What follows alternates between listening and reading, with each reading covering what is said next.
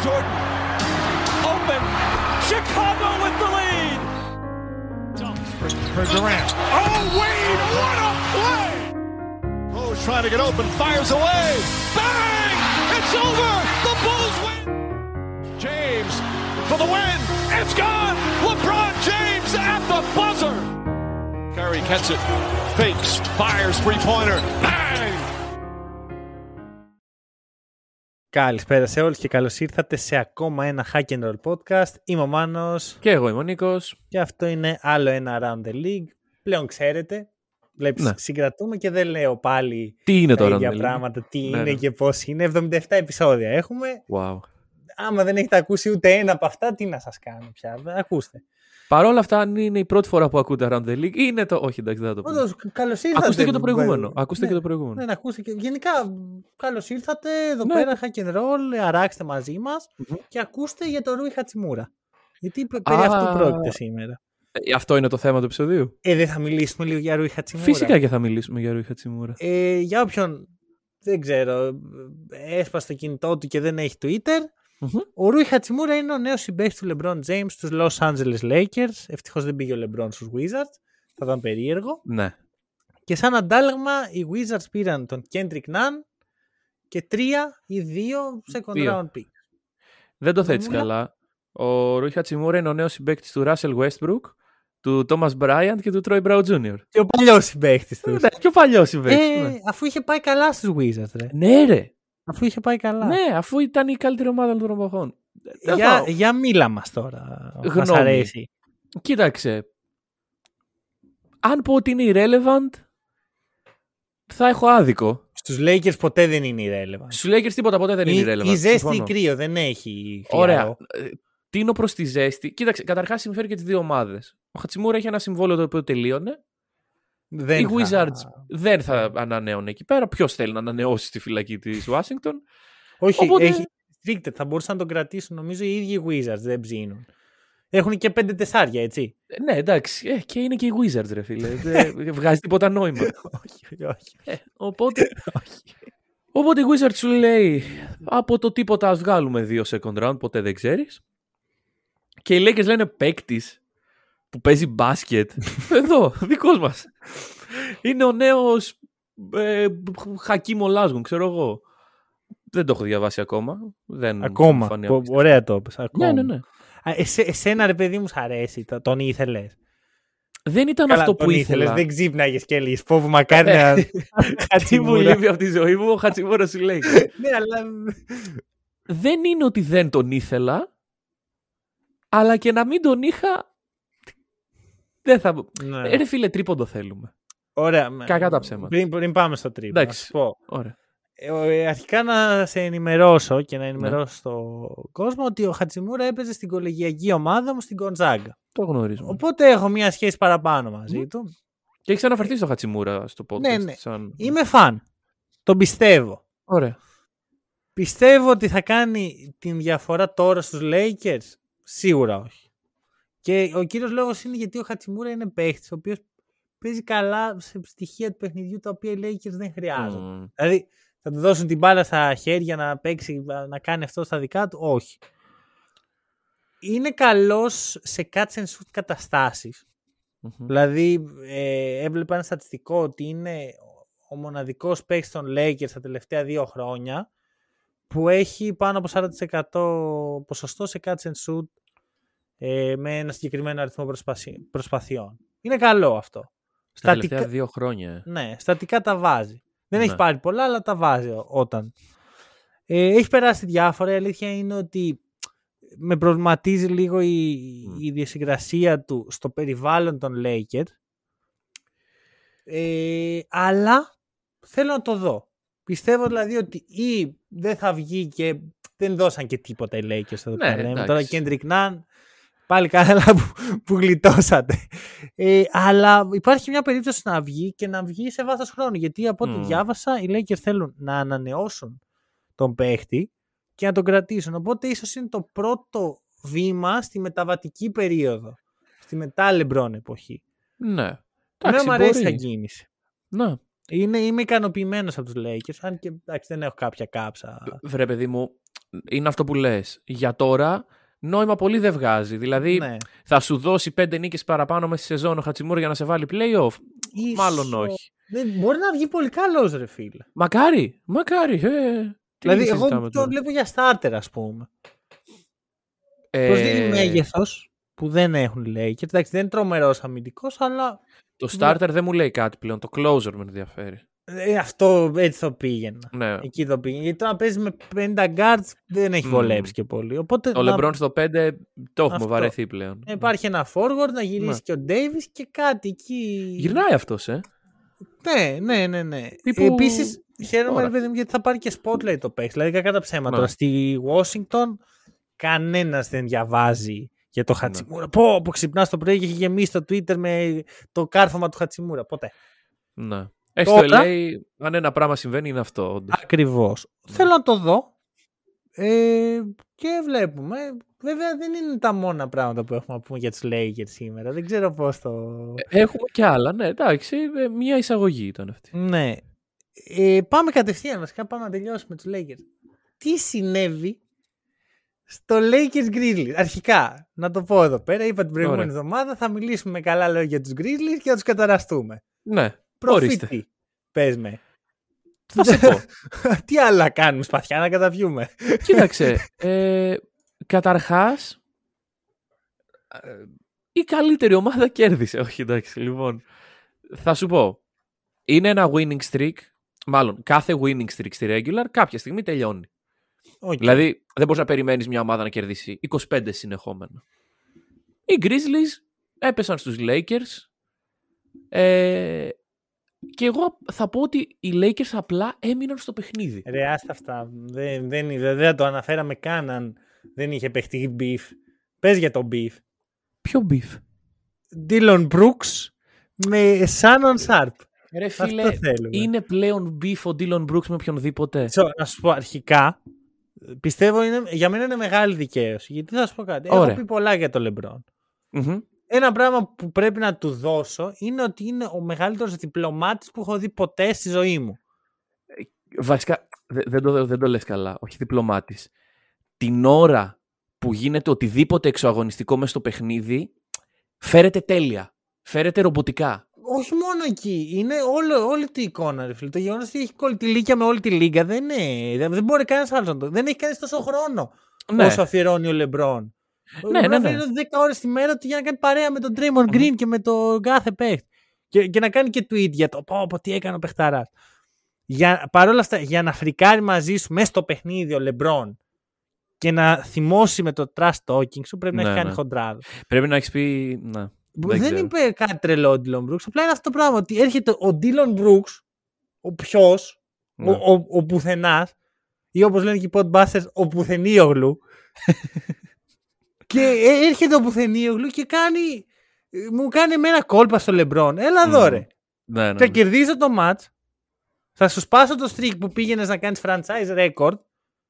Και μετά ο Dillon Brooks αρχίζει να κάνει trash talking από όλους τους ανθρώπους στο Shannon Sharpe. Ναι. Εντάξει. Είναι λίγο... Είμαστε προφήτες. Τα έχουμε πει λίγο για το όλο mentality. Κοίταξε, μια ομάδα... Ναι.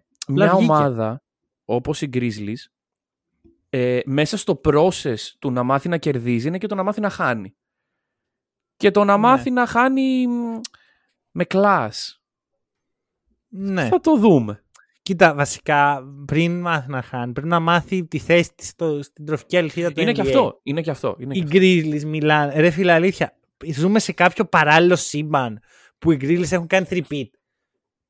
Ναι. Γιατί αν ξυπνήσεις ένα πρωί, έχεις πάθει αμνησία και δεις το Twitter των παιχτών. Λέω σώπαρε, αυτοί είναι πρωταθλητές. Μπράβο, παιδιά. Το σήκωσαν. Ναι. Ο Τζαμοράν, και δεν θα μπαίνει κανένας μπροστά μου και ακαρφώνω και χτίζουμε δυναστεία. Λέει ποια δυναστεία, ρε. Ποια τελικούς περιφέρειας. Το έχουμε ξανασυζητήσει αυτό, αλλά παιδιά τον Dynasty. Την προηγούμενη εβδομάδα το συζητάγαμε. Ναι. Απλώς σου λέω τώρα βγήκε και προσωπικά το χάρηκα πάρα πολύ και θα το πω. Χάρηκα που κέρδισαν οι Lakers, ρε φίλε. Μπράβο, Μανώλη. Ευχαριστήθηκα. Όχι τίποτα άλλο. Γιατί αρχικά να πω ότι έχω τρομερή συμπάθεια στον Σάνον. Όποιος δεν ξέρει, είναι ο συμπαρουσιαστής του Skip Bayless στην εκπομπή του και είναι παλιός παίκτης του NFL. Οπότε δεν είναι ότι άμα την έμπαινε κάποιος στον Σαντ δεν θα μπορούσε να υπερασπιστεί τον εαυτό του με γροθιές. Ναι, όντως. Τώρα εντάξει. Και παρόλα αυτά είναι μάγκας και απολογήθηκε κιόλας για ότι είναι. Εντάξει, okay. Είναι, αν ήταν οποιοδήποτε τυχαίος φαν, θα τον είχαν πετάξει έξω με τις κλωτσιές, δεν θα ξανά μπαινε Staples Center. Ναι, ναι. Crypto.com. Σωστό. Πήγε και ο Steven Adams εκεί που εντάξει, εγώ προσωπικά μου την έμπαινα Steven Adams, δεν θα ξανά μπαινα εγώ στο γήπεδο. Ο Adams δεν ήταν αυτός που είχε σηκώσει έναν παίκτη που είχε πάει να παιχτεί μπουνίδια και τον είχε σηκώσει και τον είχε απομακρύνει? Δεν το θυμάμαι, αλλά έχω μια εικόνα αυτού που λες χωρίς να φαντάζομαι τον Adams εκεί. Παρ' όλα αυτά είναι ο Steven Adams. Είναι τρομακτικός. Εγώ δεν θα έμπλεκα ποτέ μαζί του. Αυτό. Καλά. Γιατί Μοράν δεν θα πω καν. Δεν θα μιλήσω καν. Δεν υπάρχει. Δεν τον βλέπω αυτόν τον τύπο. Δεν τον βλέπω. Ωραία. Θες να μιλήσουμε μπασκετικά? Okay. Γιατί η ομάδα μου κέρδισε, ρε φίλε. Άσε να τα πω τώρα. Όχι, δεν θα μιλήσω για αυτό το παιχνίδι. Παρακάτω. Είχατε την ευκαιρία, θα μιλήσουμε άλλη στιγμή. Ξέρεις πότε θα μιλήσουμε για Lakers ξανά? Πότε? Όταν σπάσει το ρεκόρ. Σύντομα δηλαδή. Αναλόγως, ξέρεις, θα το φτιάξει έτσι ο Λεμπρό να γίνει στο σωστό μέρος. Για να δούμε λοιπόν το schedule των Lakers. Για να σου πω εγώ πότε θα γίνει. Okay. Και μετά να μου πείτε αν είμαστε προφήτες ή όχι. Λοιπόν, καταρχάς ο Λεμπρό αυτή τη στιγμή θέλει γύρω στους 200 πόντους για να το σπάσει, σωστά? 230. Ναι. Έχουμε Clippers. Το βρήκα, αύριο... βρήκα που θα γίνει. Στην Οκλαχώμα. Όχι. Στο Golden State ή στο Golden State θα γίνει ή με το Golden State. Κοίτα, βασικά πιστεύω θα γίνει στο Staples Center. Δεν βγαίνει πιο νωρίς δυστυχώς. Εγώ νομίζω 24 Φεβρουαρίου. Όχι, πάει πολύ αργά. Φεβρουαρίου. Εγώ σου λέω για το 10 Φεβρουαρίου ότι είναι πολύ αργά. Όχι ρε. Θα κάνει τα rest, θα τα κάνει όπως χρειάζεται. Okay. Ό,τι χρειαστεί θα κάνει. Εκτός αν προλάβει 1 Φεβρουαρίου, άμα έχει βάλει αρκετούς πόντους μέχρι το Madison Square Garden, ναι. Αλλιώς θα κάνει τα rest και εκεί 10 Φεβρουαρίου με το Γιάννη στο γήπεδο. Εντάξει, passing the torch και τέτοια. Ναι. Οκ, το βλέπω. Παρακάτω γιατί το βλέπω το επεισόδιο να βγαίνει τετράωρο. Ωραία. Έχουμε δουλίτσα να κάνουμε σήμερα. Για πες, τι έχουμε. Λοιπόν, μεθαύριο είναι εκείνη η ρημάδα μέρα, η επέτειος από το θάνατο του Κόμπι. Κάθε χρόνο για να τιμήσουμε το Kobe και το Mamba Mentality παραθέτουμε ο καθένας μια αγαπημένη μας ιστορία από τον Kobe Bryant. Ξεκινάς εσύ παραδοσιακά γιατί εντάξει, είσαι το original fanboy. Ναι. Ξέρεις, εγώ είμαι αυτός που άκουσε Michael Jackson αφού ξέρεις, πέθανε και λέω πω ρε φίλε Michael Jackson πέθανε. Εσύ από πριν. Ναι. Για λοιπόν, πες. Κοίταξε θα σου πω. Καταρχάς όλα αυτά που είπες, αλλά ταυτόχρονα είμαστε στο 24ο επεισόδιο της σεζόν και είναι 24 Ιανουαρίου. Δεν μπορούσα να μην το προσέξω την ώρα που έγραφα τον τοίχο. Επίτηδες ήταν, ναι. Βέβαια. Σίγουρα. Είμαστε σαν το Λεμπρόν και εμείς τα κάνουμε έτσι. Ακριβώς. Τώρα κοίταξε, εγώ θα σου πω, θα το σπάσω σε 2 μικρές. Okay. Ξέρω αν μου το επιτρέπει το control. Τώρα, ωραία. Και θα το πάω επειδή... Ρε φίλε, εντάξει, έχουμε αναλύσει πάρα πολύ μέσα στο γήπεδο την κατάσταση, τι έχει κάνει, τα κατορθώματα κτλ. Εγώ θα σε πάω λίγο στο Mamba Mentality και το πώς το έβγαζε στους συμπαίκτες του. Λοιπόν, και ελπίζω να μην έχουμε την ίδια κάπου. Η πρώτη ιστορία λοιπόν είναι με τον κύριο Λου Williams, ο οποίος έχει πετύχει τον Kobe στα τελευταία του τώρα στους Lakers, που αντικειμενικά δεν πήγαιναν και πάρα πολύ καλά. Νομίζω ότι την ξέρει την ιστορία, βέβαια. Ωραία. Βγαίνει λοιπόν καινούριο μοντέλο των παπουτσιών του Κόμπι και, και τα μοιράζει λοιπόν στους συμπαίκτες του έτσι δωράκι. Παιδιά, πάρτε τα καινούρια Mamba Shoes εδώ πέρα, να τα φορέσετε, να παίξουμε το Portland. Πάμε εδώ ομάδα όλοι μαζί σαν αγροθιά. Πάνε Lakers, ξεφτιλίζονται από το Portland και πάει ο Κόμπι και τους παίρνει τα παπούτσια και τα πετάει στον κάδο και λέει είστε too soft για να τα φοράτε αυτά τα παπούτσια. στους συμπαίκτες του, φίλε, αυτό το πράγμα. Καλά, το ότι είναι συμπαίκτες του, πάγιν, το ότι πήρε τα παπούτσια του και που τους πήρε δώρα και τα πέταξε κάτω. Λοιπόν, αυτή είναι η πρώτη ιστορία. Και η δεύτερη, και προσωπικά από τις αγαπημένες μου, την έμαθα τώρα που έψαχνα. Ο κύριος Λουκ Γόλτον, λοιπόν, ο αγαπημένος μας, έχει συζητηθεί πολύ σε αυτό το podcast. Έπαιζε ένα φεγγάρι στους Lakers κι αυτός. Και είναι τώρα προπόνηση και έχει πιει ταξίδια του ο κύριος Λουκ το προηγούμενο βράδυ. Και πάει το πρωί στην προπόνηση και λέει μπορεί και να μύριζα λίγο αλκοόλ. Έχει δηλώσει. Και τον παίρνει χαμπάρι ο Κόμπι ότι είναι έτσι λίγο στην κοσμάρα του. Και πάει στην υπόλοιπη ομάδα, ανακοινώνει τι έκανε ο Λουκ Γόλτον. Αυτός, παιδιά, εδώ πέρα ο μεθύστακας ήρθε στην προπόνηση μεθυσμένος.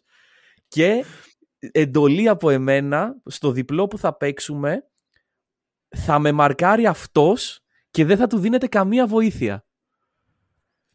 Ο Λουκ Γόλτον στην αρχή το πήρα για πλάκα. Λέει, οκ, τι λέει αυτός ο παλαβός τώρα. Και έρχεται η πρώτη φάση, τον περνάει, ακόμη του βάζει το καλά. Έρχεται η δεύτερη, ζητάει βοήθεια ο Λουκ Γόλτον, δεν ερχόταν κανείς. Λέει, πρέπει να μου έβαλε γύρω στους 70 πόντους εκείνη την προπόνηση, στο ένας-ένας. Αυτό. Οπότε... Καλά, εδώ που τα λέμε, άμα σε κάποιο παιχνίδι μάτσαραν αυτοί οι δύο και ο Λουκ Γόλτον μάρκαρε μονίμως χωρίς βοήθεια τον Κόμπι, 70 θα βάζει. Κάτι τέτοιο θα γινότανε, αλλά ρε φίλε, να είσαι ο Λουκ Γόλτον, έχεις περάσει καλά το προηγούμενο βράδυ. Και να πηγαίνεις στην προπόνηση και να παθαίνεις αυτό. Ρε φίλε, και σαν παίχτης και σαν προπονητής, μια απογοήτευση ήταν ο Λουκ Γόλτον. Μπορεί να το πει κανείς και έτσι. Αυτό. Λοιπόν, κοίτα να δεις. Εγώ έχω μία, αλλά μου θύμισε άλλη μία. Έτσι, ωραία, εντάξει, αφού είπα και εγώ δύο. Πολύ σύντομα, πολύ σύντομα. Και οι δύο ιστορίες έτσι κι αλλιώς είναι από το Redeem Team. Okay. Η ταινία ήταν του Netflix που βγήκε σχετικά πρόσφατα. Δεν ήθελα να ψάξω, γιατί φοβόμουν ότι ο Κόμπι θα εμφανιστεί και θα μου πει soft, ότι που δεν θυμάμαι να παίξει τις ιστορίες του. Οπότε θα σου πω το εξής. Παίζεις πρώτο παιχνίδι Αμερική με Ισπανία στον Όμιλο. Και ο Κόμπι μαζεύει την ομάδα στα αποδυτήρια πριν βγούνε για το παιχνίδι και τους λέει, λοιπόν, παιδιά, πρώτη φάση του αγώνα, όταν κάνει screen ο Πάου, θα πάω κατευθείαν πάνω του, λέει. Θα τρέξω πάνω του. Και πάει, τρέχει με όλη τη δύναμη, τον πέφτουν κάτω και οι δύο. Πάω, τον βλέπεις να μην καταλαβαίνει τι του έχει συμβεί, τι έχει έρθει. Και ήταν το μήνυμα, οι οποίοι ήταν συμπαίχτες τότε στους Lakers, ήταν το μήνυμα του Κόμπι προς όλους, ότι παιδιά δεν έχω έρθει για διακοπές. Αλλά πριν από αυτό, έτσι όπως προετοιμάζεται η ομάδα και είναι στο Vegas, γιατί εκεί κάνει την προετοιμασία η USA. Πολύ καλή ιδέα. Παραδοσιακά, δεν ξέρω ποιος το έχει σκεφτεί αυτό. Τρομερή ιδέα. Και έχουν βγει ο Λεμπρόν και τα Boys. Μια ωραία νύχτα στο Vegas. Γυρνάνε λοιπόν στο ξενοδοχείο χάλια. 6 ώρα, ξέρω εγώ, κάτι τέτοιο. Πήγαν για ύπνο και βλέπουν τον Κόμπι. Και του λέει, πού πας? Και λέει, πάω για workout, πάω για γυμναστική. Και λέει ότι αυτό, ξέρεις, τους έβαλε το μικρόβιο όλοι και μετά μέσα σε 3-4 μέρες όλοι άρχισαν να ξυπνάνε όλο και νωρίτερα, από τον Καρμέλο που είπε εγώ απήχα, να ξυπνάνε νωρίτερα για να πηγαίνουν για γυμναστική με τον Κόμπι. Και έτσι, ας πούμε, δέθηκε αυτή η ομάδα. Προσωπικά βρήκα το Redeem Team πολύ μέτριο. Αλλά αυτές οι μικρές, αυτά τα nuggets με ιστορίες Κόμπι ήταν κοίταξε, χρυσά. Θα σου πω, αυτό το να μπει το μικρόβιο στην ομάδα, το καταλαβαίνω, γιατί δεν μιλάμε για τον Λουκ Γόλτον, μιλάμε για την Team USA που είχε κατέβει τότε. Είναι παίκτες σοβαροί. Το καταλαβαίνω. Αλλά γενικά όλες αυτές οι ιστορίες που είπαμε νομίζω δείχνουν το πόσο διαφορετικός, ακόμα και στους elite, πόσο διαφορετικός ήταν αυτός ο παίκτης. The elite of the elite. Ας πούμε. Λοιπόν, κοίτα να δεις τώρα τι γίνεται. Έχουμε ετοιμάσει ένα segment. Σχετικά με το All Star Game. Αλλά έχουμε ένα μικρό πρόβλημα. Για πες.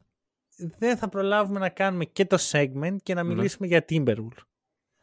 Πρέπει να διαλέξουμε. Επειδή κουβαλάμε τους Timberwolves στην πλάτη όλο το Γενάρη, εγώ προτείνω να μεταθέσουμε το segment. Όχι. Εγώ προτείνω να μεταθέσουμε το segment. Κάτσε! Την ομάδα στη δεύτερη, την τρίτη, την όγδοη, τι είναι. Τρίτη. Δώσε λίγο τυράκι. Και έχω και ωραία πράγματα. Έχω μιλήσει με τον ειδικό των Timberwolves. Έχω πάρει tips.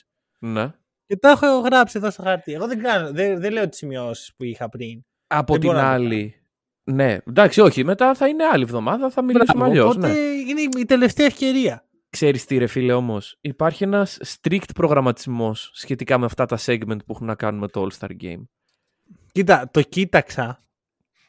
Αν μου πεις ότι μας βγαίνει να το πάμε την άλλη εβδομάδα, το πάμε. Δεν ξέρω, ρε γαμώτο. Δεν ξέρω. Ειλικρινά δεν ξέρω. Εγώ οι Timberwolves κολλάνε παντού. Ρε φίλε. Τόσο βολική ομάδα. Αυτό είναι το πρόβλημα. Πουθενά δεν κολλάνε οι Timberwolves. Ωραία, άντε, πάμε Timberwolves. Πουθενά δεν κολλάνε. Πάμε. Και ειδικά ο Ρούντιο Γκομπέρ. Έχω κουραστεί. Εντάξει, κοίτα, πρέπει να το δώσω. Δεν φταίει. Δεν φταίει ο Γκομπέρ. Ο αγαπημένος μου παίκτης. Φταίει για άλλα πράγματα. Φταίει που είναι loser με τη Γαλλία και αυτά. Αυτό το πράγμα, παιδιά, στο Timberwolves. Έχω κάτι να δω, ρε φίλε. Γιατί τους λέω κάθε εβδομάδα λέμε θα μιλήσουμε για Timberwolves. Ναι. Έχω κάτι να δω. Δεν γίνεται. Δεν βγάζει νόημα ο Γκομπέρ σε αυτή την ομάδα. Δεν θέλω να πω ότι δεν είναι μοντέρνο μπάσκετ. Δεν είναι μπάσκετ. Δηλαδή το αντιλαμβάνομαι διαφορετικά το άθλημα. Από τον Γκομπέρ ή από τους Timberwolves? Από τους Timberwolves του Γκομπέρ. Ναι. Ρε φίλε. Μεγάλο λάθος. Και ο Κατ. Πες ότι λείπει ο Κατ. Ωραία. Λείπει. Ο Χριστιανός τι να κάνουμε. Δεν είναι και ο πιο Iron Man της Λίγκας. Κάποτε ήταν. Πλέον δεν είναι. Καλά. Λείπει. Έχεις την ευκαιρία σου. Είσαι λοιπόν. Δεν είσαι η δίδυμη πύργη πλέον. Είσαι ο ένας πύργος.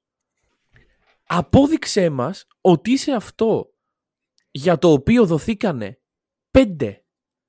5 ολογράφος 5 first rounders για να σε φέρουμε, ρε φίλε, να κάνεις τι. Άκου, θες να σου πω το πιο που έχω καταλήξει. Αρχικά οι Timberwolves τελευταία έτσι χωρίς τον Γκάτ κάτι κάνει. Ρε, καλά πάνε. Ότι το χειρότερο fit δεν είναι ο Γκομπέρ με τον Καρλ Άντονι. Είναι ο Γκομπέρ με τον Έντουαρτς. Ναι. Δηλαδή εκεί έχω... Ναι. Εκεί κατέληξα. Γιατί τι γίνεται. Αυτή τη στιγμή, έτσι όπως έχουν χτιστεί οι Timberwolves, ο Edwards πρέπει να πάρει το ρόλο του main decision maker της ομάδας. Και τους ανάλογους χώρους. Ωραία. Που απαιτεί ο decision maker. Θέλει χώρους σαν παίκτης ο Edwards. Και ο Γκομπέρ θέλει έναν playmaker. Ναι. Έναν Chris Paul, έναν Josh Giddey, ένα Λαμέλο, κάτι πιο φαντεζή στην μπάσα. Ναι. Ο Edwards, ο οποίος... Θα μιλήσω, έχω καλά πράγματα να πω γι' αυτόν. Στην πάσα δεν είναι σε αυτό το επίπεδο. Δεν θα φτάσει ποτέ και δεν βγάζει νόημα. Και δεν έχει κακό, έτσι. Εντάξει. Ναι, δεν είναι. Εντάξει. Είναι άλλος ο ρόλος του μέσα στο παιχνίδι. Ναι, αλλά δεν ταιριάζει με τον Γκομπέρ. Τι να κάνουμε, ρε παιδιά. Ναι. Κανονικά θα έπρεπε ο Γκομπέρ να είναι ένας ψηλός ο οποίος μπορεί να στρετσάρει το παρκέ και να μπορεί να προστατέψει το ζωγραφιστό. Ξέρεις ποιο είναι το χειρότερο? Υπάρχει αυτός ο Timberwolves. Λέγεται ένας Reed. Να. Βάλτε αυτόν. Όχι τον Γκομπέρ. Δεν βγαίνει. Και ξέρεις, οι Timberwolves έχουν κολλήσεις σε αυτό. Αυτό είναι. Προφανώς έχουν κολλήσεις γιατί δώσαν την ψυχή της μάνας τους για να τον πάρουν. Και αυτό το πράγμα, το ότι δώσαν την ψυχή της μάνας τους, επειδή οι Timberwolves δεν είναι ένα μεγάλο franchise. Εντάξει, δεν είναι Lakers, Celtics, Knicks επίπεδο. Βασικά θα πω ότι δεν είναι καν Detroit. Είναι ένα μικρό franchise. Δεν το ξεπερνάς εύκολα αυτό. Έρχεται να σε στοιχιώνει για χρόνια η απόφαση. Γιατί οι Lakers, οι οποίοι δεν έχουν πικ μέχρι να ξημερώσει από τον Νότο, δεν τους ενδιαφέρει και τόσο. Γιατί ξέρουν ότι είναι οι Lakers. Καλά, αυτό θα το δούμε σε μια τετραετία αυτό. Έστω. Όταν θα τη βγάζεις με Χατσιμούρα. Ρε θα λες, Χατσιμούρα NBA vote. All-Star Game vote. Αλλά όταν θα έρθει free agency, εγώ δεν θα σκέφτομαι, πω ρε φίλε, έδωσα όλα μου τα pick. Θα σκέφτομαι οι Lakers.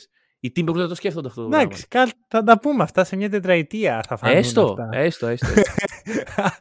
Αλλά. Είναι περίεργο. Αλλά αυτή τη στιγμή οι Timberwolves, ενώ πέρυσι ήταν μια ομάδα η οποία είδες, συμπαθούσαμε, έχτιζε, play-in, κομπλέ, play-off rookies, να πάρουν τις εμπειρίες τους κτλ.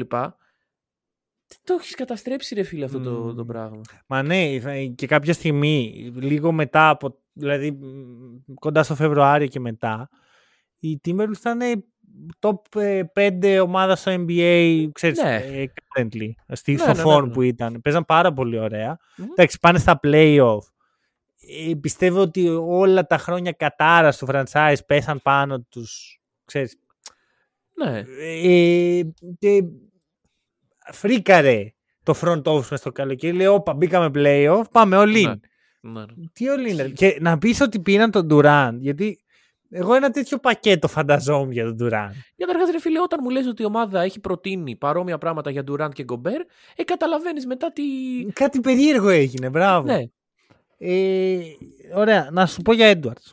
Ωραία. Να σου πω για Edwards, γιατί θα πήγαινα στον Καρλάντονι, αλλά πραγματικά δεν θέλω να σε ρίξω σε κατάθλιψη. Όχι, εγώ σου κάνω μια ερώτηση για τον Καρλάντονι. Θα ξαναπαίξει φέτος? Ρε, ήμουν σίγουρα θα μου κάνεις αυτή την ερώτηση. Ωραία, κοίτα, εδώ. Γιατρός δεν είμαι. Ναι. Θα πω ναι, αλλά δεν θα εκπλαγώ καθόλου άμα δεν τον δω ξανά. Ωραία. Έτσι κι αλλιώς δεν είναι ότι η χρονιά των Timberwolves θα απογειωθεί μόλις γυρίσει ο Καρλ Άντονι. Άρα δεν υπάρχει και βιασύνη γι' αυτό. Ναι, γιατί η επόμενη θα είναι στα 30.000 πόδια. Δεν ξέρω, αυτό είναι το θέμα. Ότι δεν βλέπω πότε τελειώνει αυτός ο λαβύρινθος. Και ξέρεις, κάθε χρόνο η αγοραστική αξία του Gobert θα πέφτει εκθετικά.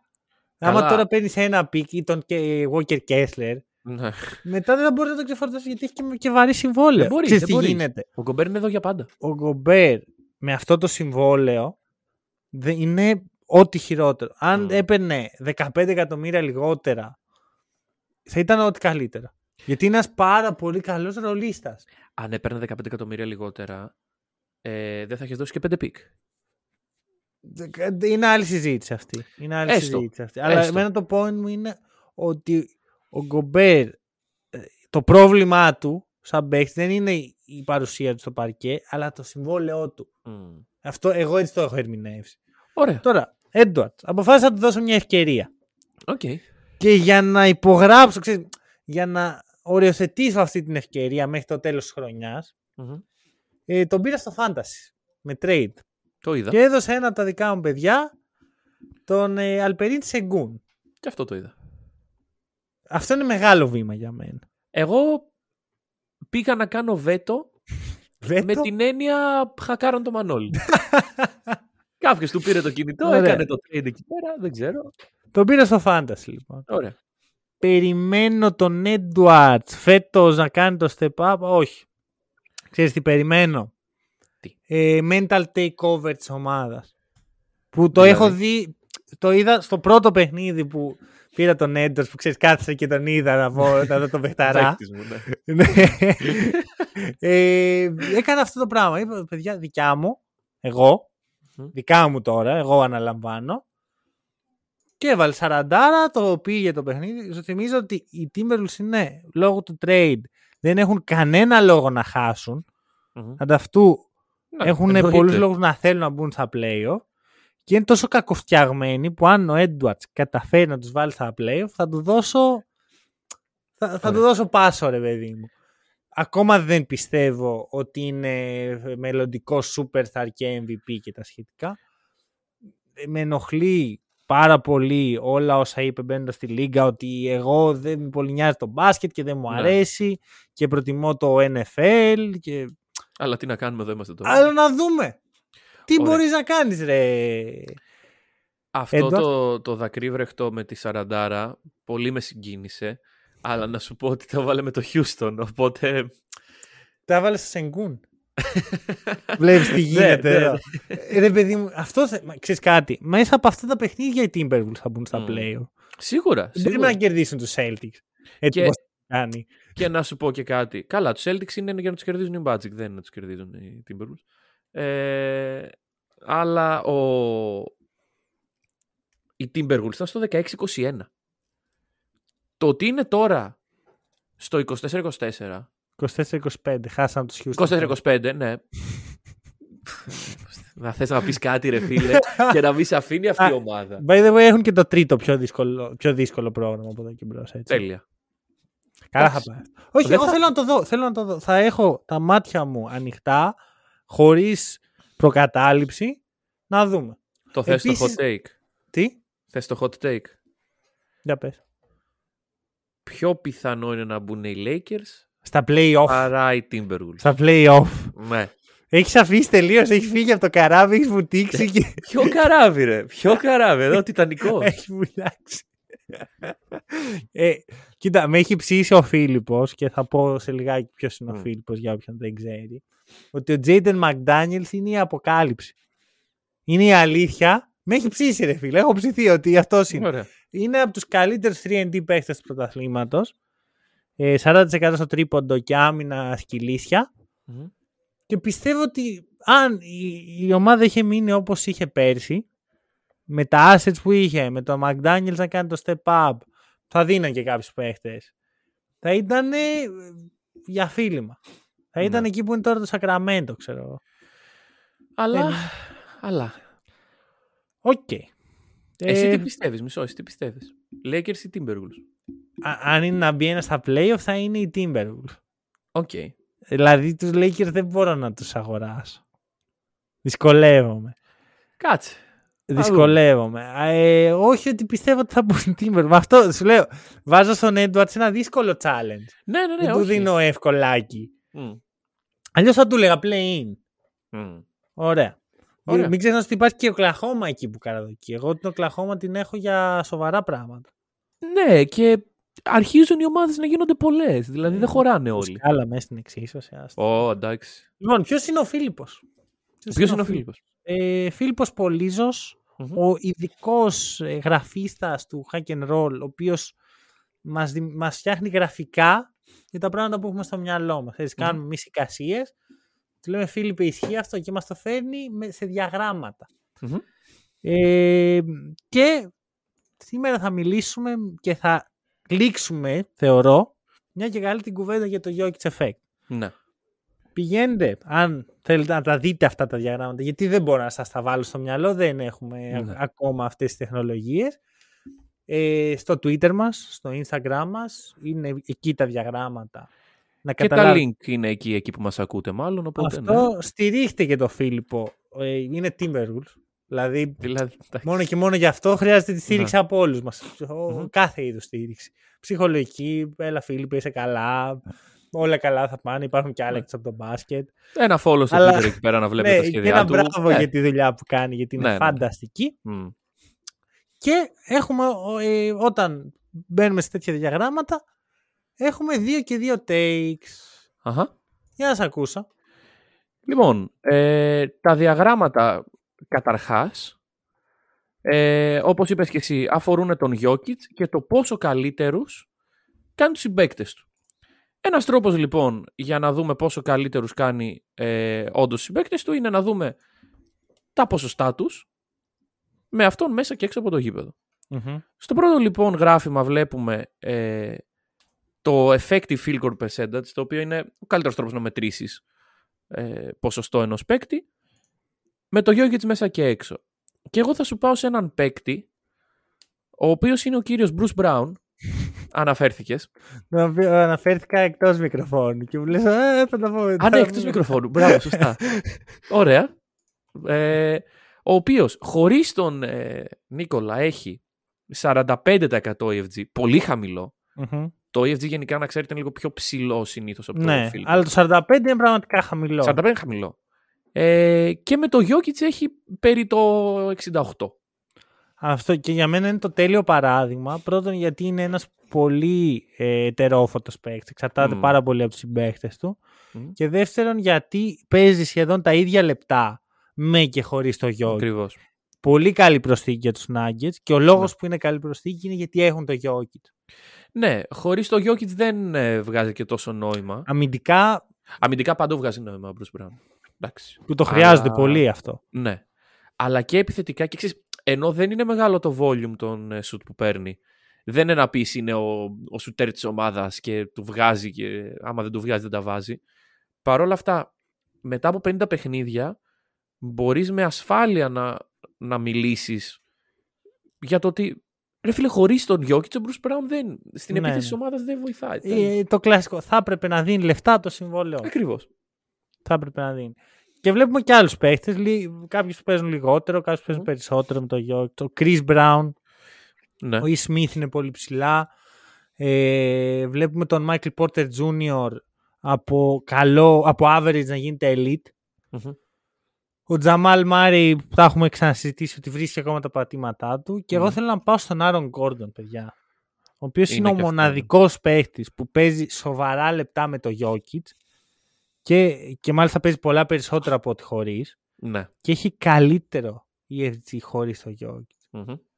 Και παιδιά, θα τολμήσω να πω ότι ο Άρον Γκόρντον θα μπορούσε φέτος να είναι All-Star. Ναι. Έχει κάνει καταπληκτική χρονιά. Πολύ efficient. Έχει απλοποιήσει το παιχνίδι του όσο δεν πάει. Έχει σταματήσει να κάνει τον ήρωα. Έχει σταματήσει να παίρνει κάτι τρίποντα που έπαιρνε στους Magic και τραβάχει τα μαλλιά σου. Λες τι κάνεις. Και βλέπουμε πως ένας παίχτης από του πεταματού, με την έννοια ότι στους Magic δεν είχε καμία χρησιμότητα, δεν έφερνε νίκες. Έχει πάει. Ναι, ήταν εντυπωσιακός πάντα, αλλά στους Magic ήταν μια τραγωδία σε σχέση με το ταλέντο του. Ναι. Πάει στους Nugget, βρίσκει το ρόλο του, εντάξει, βρίσκει έναν εξαιρετικό προπονητή και αυτά τα διαγράμματα είναι τόσο επιτυχία του Jokic όσο και του Malone, που έχει καταφέρει να οδηγήσει το παιχνίδι και να ξεκλειδώσει το potential του σέρβου στο μέγιστο. Αλλά ο Γκόρντον μπορεί και χωρίς αυτό. Εντάξει, παίζει πολύ λίγα λεπτά χωρίς το Γιόκιτς. Ναι. Μικρό σάμπλ. Ισχύει. Αλλά ρε φίλε, 70% χωρίς το κάτσερε. Πολύ καλό. Ναι. Εντάξει, κοίταξε. Ο Γκόρντον καταρχάς να τον κάνουμε All-Star. Γιατί μας υποσχέθηκε, δεν ξέρω αν το διάβασες, ότι εγώ θα πάω στο Dunk Contest αν με κάνει το All-Star. Ναι, το είπε. Okay. Οπότε και αυτός είχε ανεβεί στο hype train το δικό του. Ναι, οκ. Αλλά ο Gordon Roy είναι συνέχεια εκεί πέρα. Ναι, όντως. Είσαι παραπάνω από όσο θα έπρεπε. Ναι, αλλά εντάξει, μιλάμε για έναν παίκτη που όντως είναι αυτό που χρειάζονται οι Nuggets. Και παίζει για να υπηρετεί αυτόν τον σκοπό. Ωραία. Και είναι σημάδι ωριμότητας αυτό. Επόμενο take. Πάμε στο δεύτερο διάγραμμα. Mm-hmm. Λοιπόν, δεύτερο διάγραμμα είναι το FG του Jokic αναζώνη. Ναι, γιατί εκτός από εξαιρετικός δημιουργός είναι και τρομερός σκόρερ. Ακριβώς. Για όποιον δεν το βλέπει, είναι σε όλα πάνω από το μέσο όρο της λίγκας, κατά πολύ, εκτός από τα τρίποτα από γονείς που έχει ελάχιστα ούτως. Ναι, εντάξει, είναι μικρό το volume όντως. Και εγώ θα σου κάνω ένα γενικότερο take ότι και στο ζωγραφιστό, όχι στο restricted area, δηλαδή από περισσότερο με hook γίνεται αυτό ή με... Ναι, στο ζωγραφιστό χωρίς να είναι μέσα από το ημικύκλιο. Όχι καρφώματα ή όχι layup, ας πούμε. Τόσο και στο mid range απέχει 25, κοντά 25 μονάδες από το μέσο όρο της λίγκας. Το οποίο θα το περίμενες από έναν παίκτη, ο οποίος λες εντάξει, okay, εκτελεστικά είναι super. Από τον Durant. Ο οποίος έχει παρόμοια νούμερα. Και βγάζει και απόλυτα νόημα. Αλλά έχεις αυτό και έχεις ταυτόχρονα και έναν παίκτη ο οποίος βλέπει το γήπεδο αλλιώς. Ναι.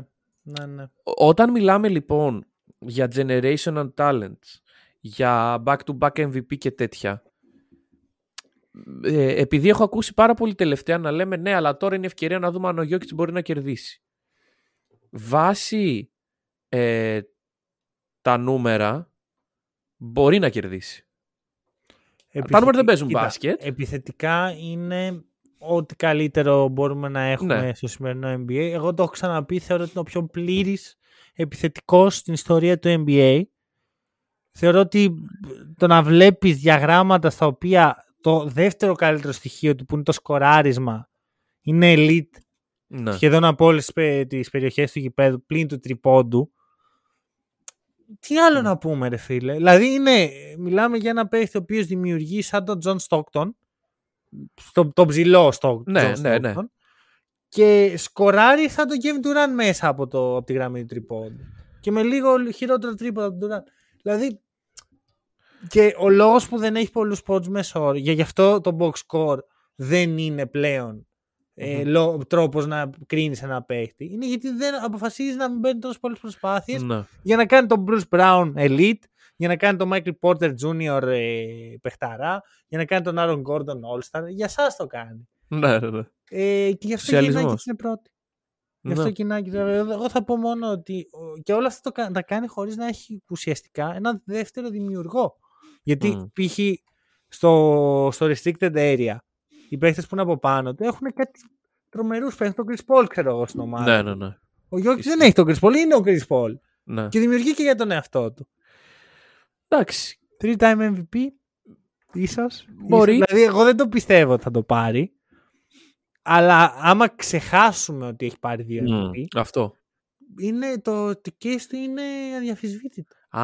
Αν σου κρύψω τους MVP των προηγούμενων 2 χρόνων και σου πω διάλεξε, είναι πολύ μεγάλο το case. Και καταρχάς ρε φίλε, σε μια δύση όπου λέμε συνέχεια φέτος όλη τη χρονιά κανένας δεν ξεχωρίζει κτλ, μάλλον αυτός ξεχωρίζει. Και αυτό. Κοίτα, επίσης η άμυνα των Nuggets έχει αρχίσει να ανεβαίνει. Ναι. Πλέον είναι 16η, που εντάξει δεν είναι τρομερό. Πρέπει να πάει κοντά στο top 10 για να είμαστε καλά. Ναι. Αλλά πριν λίγο καιρό ήταν 20 κάτι. Ναι. Είχανε και πάρα πολύ. Εντάξει, το θέμα είναι playoff basketball. Δεν ανησυχώ. Δεν πιστεύω. Όχι, δεν σου είπα ότι ανησυχώ. Λέω... Επειδή υπάρχει πολύ το case ότι μπορεί η ομάδα του Γιώκης να κερδίσει. Εγώ αυτό που έχω δει από το Γιώκης είναι τελευταία φορά που θυμάμαι το Γιώκης να παίζει με μια πλήρη ομάδα. Που δεν ήταν καν πλήρης έτσι. Ήταν ακόμα. Φτιαχνόταν η ομάδα. Ναι. Πήγε τελικώς περιφέρειες. Στον bubble. Περίεργα. Αλλά πήγε. Ναι. Δηλαδή. Εντάξει, έχει παίξει 2 σεζόν χωρίς τον Τζαμάλ. Τη μία χωρίς ούτε τον Μάικλ Πόρτερ. Περιμένω πολλά πράγματα. Και από αυτόν και από τον Γκόρντον. Ο Μάικλ Πόρτερ θα πάρει κι άλλο τα πάνω του. Δηλαδή ακόμα. Παίζει καλά. Αλλά είναι και αυτός στο rehab. Ξέρεις τι, παίζει. Καλά το λέει. Παίζει. Ο Μάικλ Πόρτερ παίζει. Και όσο ισχύει ο αυτό. Ναι. Ο Τζαμάλ βασικά έχει έρθει. Έχει τα παιχνίδια που θυμίζει πάλι ο Τζαμάλ. Απλά πρέπει να το κάνει πιο συχνά. Θέλουμε να δούμε λίγο continuity και από αυτόν, όντως. Αυτό. Οκ. Okay. Είναι το φαβορί σου από τη Δύση αυτή τη στιγμή. Κοίταξε. Νομίζω πως ναι.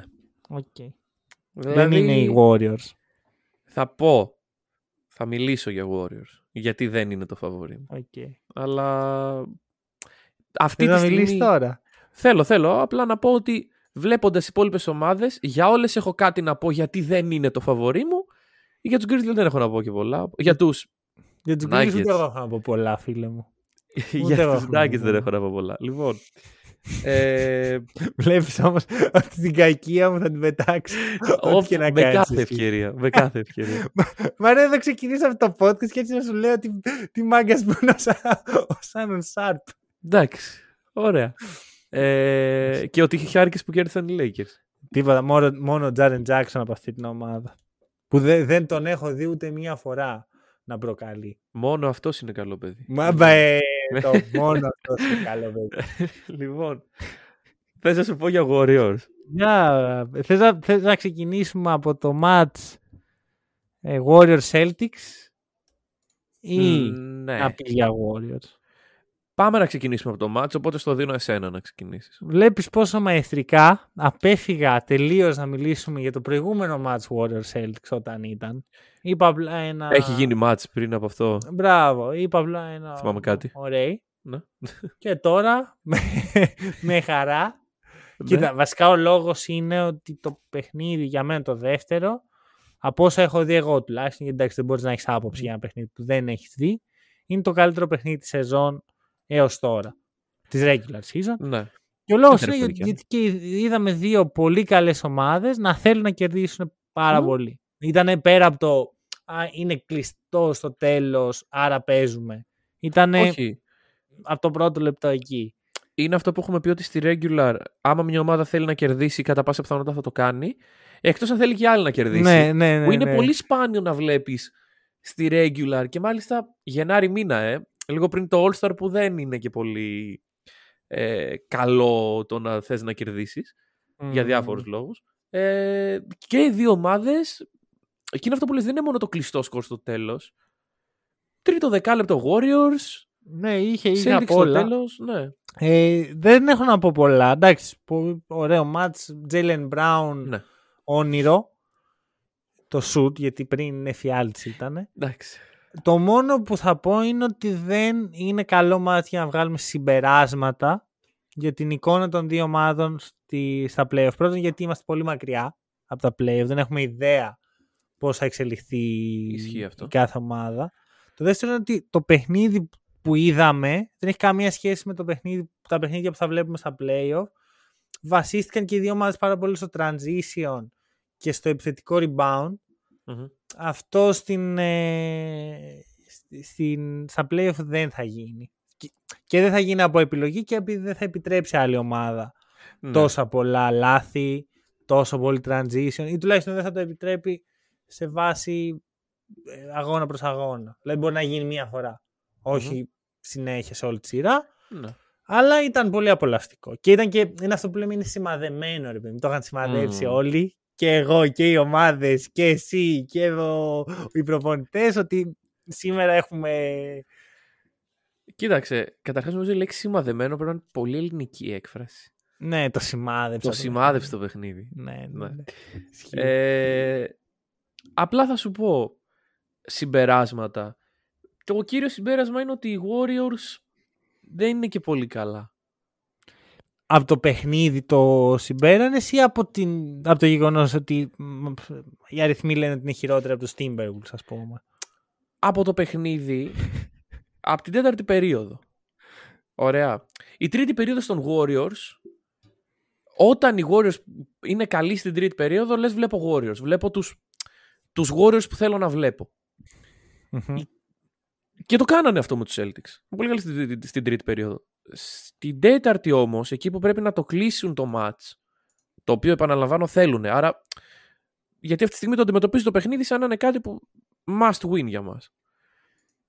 Δεν ήταν κάτι σαν άλειπε. Ναι. Εντάξει. Να σου πω, βασικά θες να ξεκινήσεις αυτό που έλεγες πριν, ότι δεν θεωρείς τους Warriors contenders? Ναι. Γενικά, επειδή τα τελευταία χρόνια τείνουμε πολλές φορές να πούμε για μια ομάδα η οποία είναι οριακά στα play-off, μπορεί να γίνουν η ομάδα που θα το πάρει από το 8ο seed. Το έχουμε πει για τους Lakers μετά τον Bubble. Το έχουμε πει για τους Nets με το Big 3. Ό,τι και αν ήταν αυτό.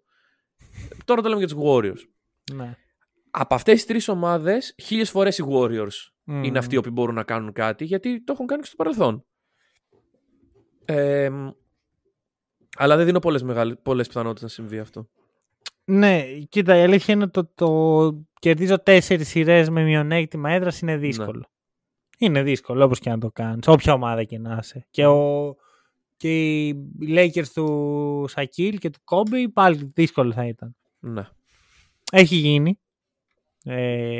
Από τους Rockets. Αυτό που θυμάμαι, μπράβο, οι Rockets είναι η ομάδα που θυμάμαι. Δεν ξέρω αν έχει επαναληφθεί, δεν θυμάμαι. Νομίζω το χαμηλότερο είναι οι Rockets. Θυμάμαι ότι οι Knicks είχαν πάει από 8ο seed σε τελικούς το 2000. Το 99. Τώρα, δεν πιστεύω ότι θα είναι εκεί οι Warriors στο τέλος της σεζόν. Δηλαδή πιστεύω ότι σιγά σιγά, βέβαια αυτό το πίστευα πριν το παιχνίδι με τους Celtics. Και μετά λέω εντάξει, χάσαμε τους Celtics, αλλά τώρα με τους Cavaliers θα γυρίσει το Jacob. Και μετά κάνουν όλοι rest. Αλλά κερδίζουν ούτως ή άλλως. Ναι. Και μετά πάμε στο match το τελευταίο που χάνουν.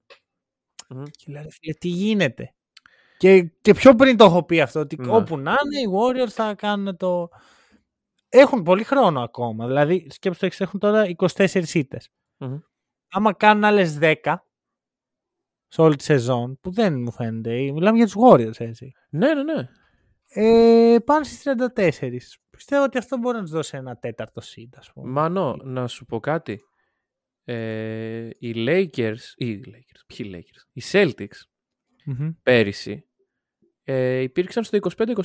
Μπράβο, μπράβο. Εντάξει, δεν είναι το ίδιο. Και άλλο η διαφορά πράγμα. Είναι ότι οι Celtics ήταν σε μια κατάσταση που χτίζονταν και εκείνη τη στιγμή έγινε το switch τέτοια εποχή. Ακριβώς ναι, τέτοια εποχή που μιλάμε. Μπορεί να γίνει και με τους Warriors. Πιστεύω δεν θα είναι τόσο ακραίο. Πιστεύω θα γίνει, αυτό είπα ουσιαστικά, αλλά όχι τόσο ένα τρελό σερί όλο το Φεβρουάριο να τον πάρουμε σερί και τα σχετικά. Ναι. Καλά, τόσο ακραίο όχι, γιατί μετά οι Lakers έχασαν. Κάτι θες εσύ να μας πεις. Τίποτα δεν θέλω να πω. Κάποιο υποσυνείδητο μήνυμα. Είμαι θλιμμένος απλά. Λοιπόν, οι Celtics, οι πράσινοι τέτοια εποχή που ήταν στο 25-25, μετά τελείωσαν με 51-31. Δηλαδή δεν βλέπω τους Warriors να το κάνουν αυτό. Εγώ σου λέω 30.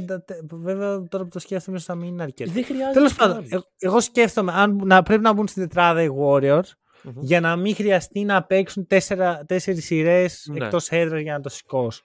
Βέβαια να μου πεις να παίξουν 3 είναι διαφορά. Δεν ξέρω. Πιστεύω ότι θα το γυρίσουν. Πιστεύω σε έναν βαθμό ότι το physicality της λίγκας έχει κάνει λίγο catch-up στους Warriors. Και τι εννοώ. Πριν από 10 χρόνια, 7 χρόνια ας πούμε, οι Warriors ήταν μια ομάδα η οποία το μεγάλο της πρόβλημα της έλειπε το μέγεθος. Mm-hmm. Αλλά η λίγκα μπορεί να είχε μέγεθος, δεν είχε physicality. Δεν είχε τους πολύ γυμνασμένους πλάγιους που έχει. Να, ναι. Δεν έχει τους πολύ υψηλούς guard. Τώρα αυτό πολλαπλασιάζεται με τα χρόνια. Βλέπουμε κάθε χρόνο στο draft να μπαίνουν παίχτες όπως ο Herbert Jones πέρσι στο δεύτερο γύρο. Uh-huh. Ξέρεις, ανεβαίνει το επίπεδο συνεχώς. Και κάποια στιγμή κάνει catch-up στην ομάδα που είναι 8 χρόνια τόσο καλή. Πιστεύω είναι contenders. Δηλαδή μόλις μπουν στα playoff έχουν το Stephen Curry.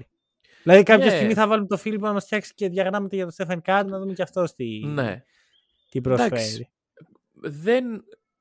Δεν πιστεύω ότι είναι το φαβορί από τη Δύση. Αυτό δεν σημαίνει ότι δεν πιστεύω ότι είναι. Όχι, ναι, και εγώ το φαβορί αυτή τη στιγμή το έδινα στους Clippers.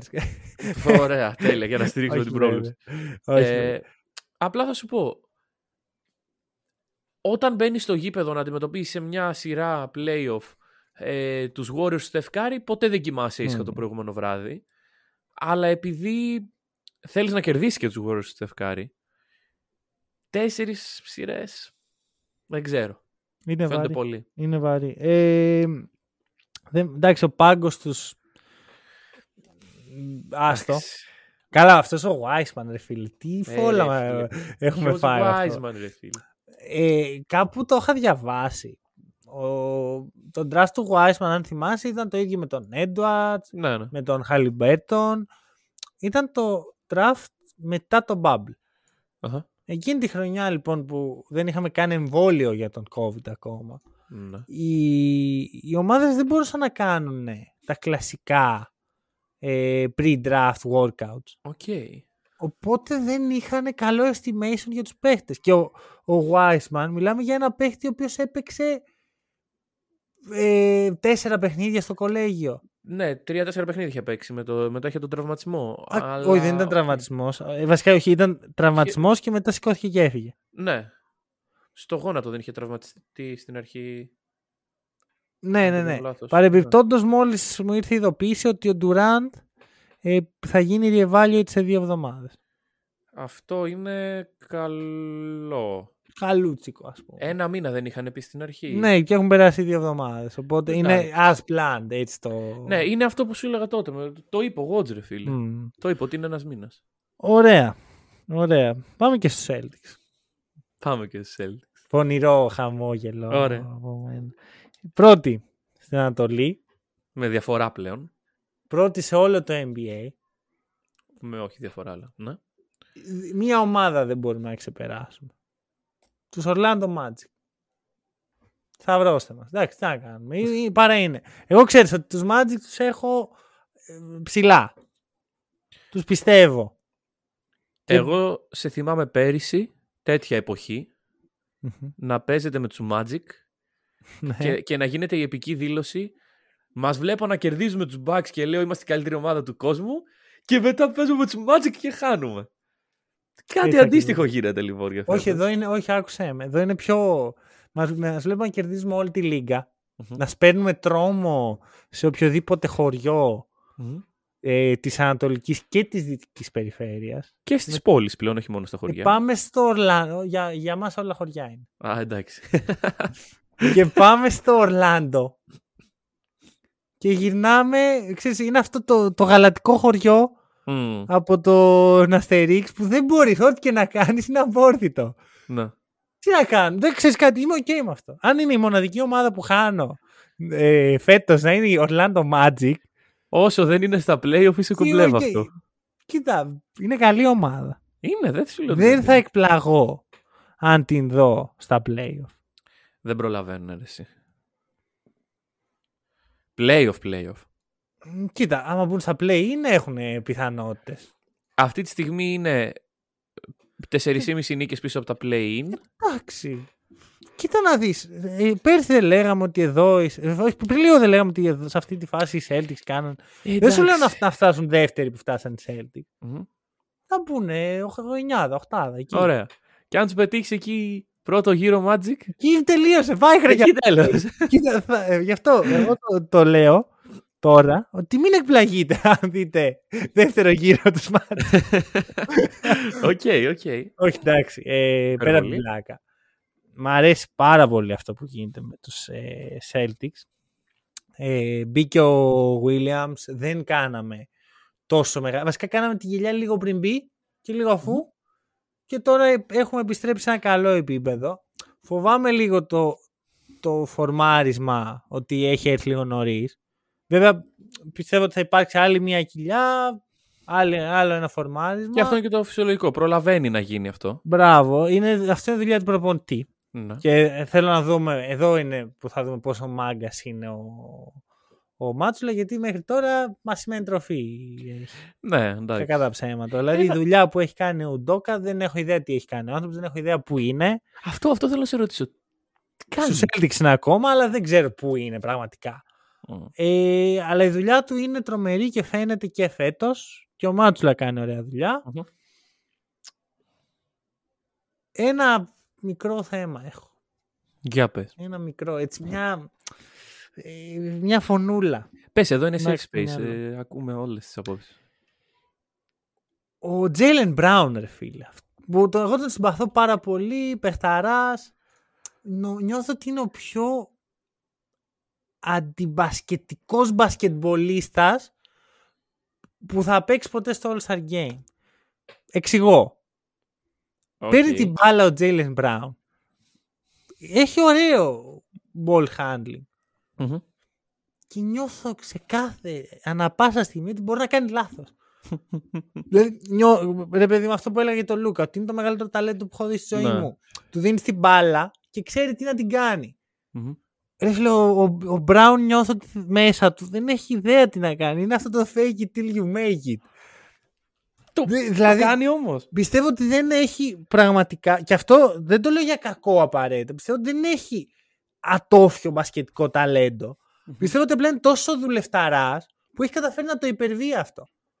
Έτσι το έχω δει εγώ. Δεν είναι ανάγκη όλοι να είναι μπασκετάνθρωποι. Όχι, δεν το λέω ρε παιδί μου για κακό με την έννοια ότι πάρτε τον από εδώ. Ναι. Λέω respect για τη δουλειά που έχει ρίξει, γιατί ξέρω από πολλές πηγές ότι ο Μπράουν είναι από τους πιο δουλευταράδες στο NBA. Το ξέρω. Αλλά έχει πάντα αυτό το στίγμα ρε φίλε, ότι ξέρω, ας πούμε όσο και να δουλέψει δεν θα φτάσει στο επίπεδο του Tatum. Ναι. Να στο θέσω έτσι. Στέκεται πρώτος, όχι στους Celtics. Εγώ σε μια άλλη σου ομάδα. Έχω πει μια σκέψη που είχα.